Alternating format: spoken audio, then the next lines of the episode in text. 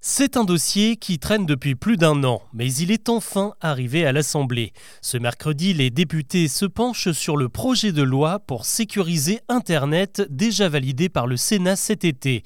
Comment lutter contre les arnaques, l'accès libre à la pornographie et le cyberharcèlement Quelles sont les principales mesures qui devraient être adoptées? Avant d'aborder les autres infos du jour, c'est le sujet principal qu'on explore ensemble. Bonjour à toutes et à tous et bienvenue dans Actu, le podcast qui vous propose un récap quotidien de l'actualité en moins de 7 minutes. C'est parti avant de rentrer dans le détail des mesures, ce qu'il faut retenir, c'est qu'aujourd'hui, il est très compliqué d'imposer des règles sur Internet. Il faut suivre tout un processus avec d'abord des signalements, la saisie d'une autorité compétente et puis une décision de justice qui peut par exemple obliger les opérateurs à bloquer un site Internet. Bref, c'est très long et justement l'idée de ce projet de loi, c'est de simplifier tout ça et de donner finalement plus de pouvoir à certaines entités et notamment à l'ARCOM.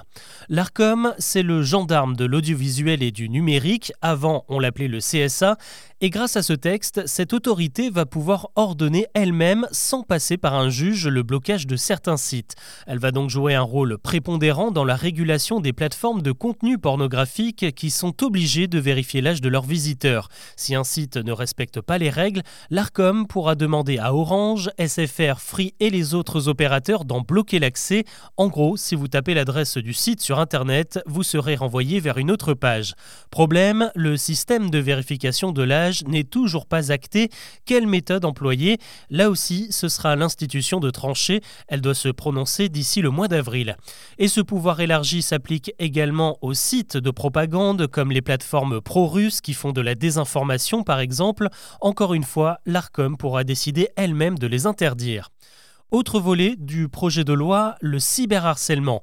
Là, c'est la justice qui va pouvoir sévir. Bientôt, un juge pourra ordonner le bannissement d'un cyberharceleur des réseaux sociaux pendant six mois et même un an en cas de récidive. Une amende forfaitaire doit aussi être créée pour tous ceux qui publient des propos racistes, homophobes ou négationnistes sur le net.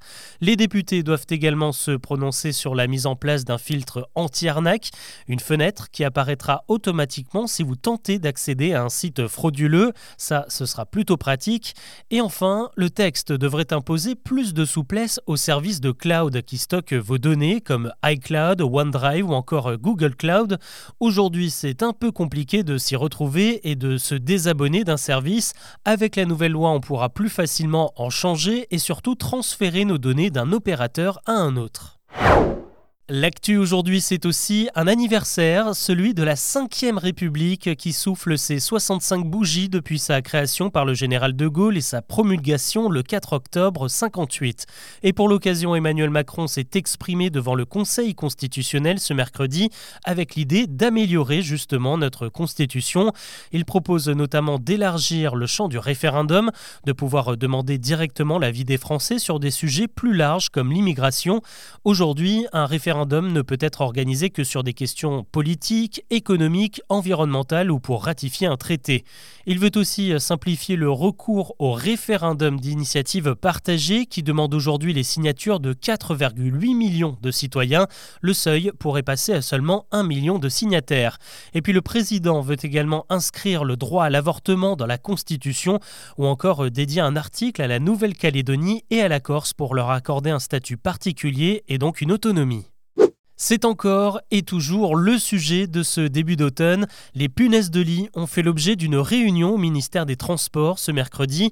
La SNCF, la RATP et tous les opérateurs de transport en commun étaient convoqués pour faire un point après les nombreux signalements des derniers jours. Le problème, c'est que les punaises, tout le monde en voit, mais personne n'en trouve. Les inspections menées dans les wagons et les rames concernées n'ont rien donné.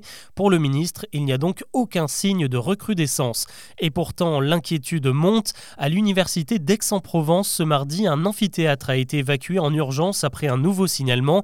Et d'après les syndicats des professionnels, les interventions pour des punaises de lit ont bondi de 65% cet été. Mais ce serait plutôt dû au fait que les Français y sont plus attentifs qu'auparavant. Les punaises repérées dans les trains, en tout cas ça, ça n'effraie pas les voyageurs. Ce mercredi, le site de la SNCF a été pris d'assaut pour l'ouverture de la billetterie pour les trajets de fin d'année. 230% de connexion en plus par rapport à un jour normal. Conséquence, impossible d'accéder au service jusqu'à la mi-journée. Un nouveau pic est attendu ce mercredi soir avant un vrai retour à la normale d'ici jeudi matin. 850 000 euros, ça fait une sacrée somme et c'est ce que la société Uber France va devoir payer à 150 chauffeurs de taxi qui ont saisi la justice pour concurrence déloyale.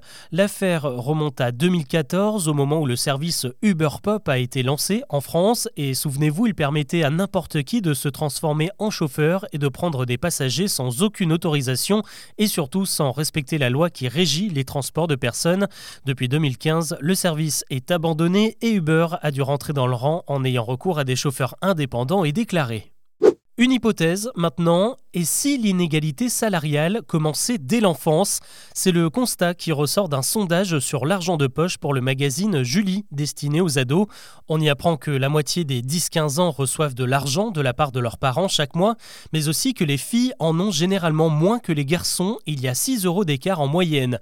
Et la raison, c'est que l'argent de poche est souvent donné en contrepartie d'une tâche domestique, sauf qu'on demande plutôt aux garçons de tondre la pelouse ou de laver la voiture, beaucoup plus valorisés que de ranger sa chambre ou de faire la vaisselle, ce qui est souvent demandé aux jeunes filles, comme quoi certains schémas ont encore un peu du mal à évoluer.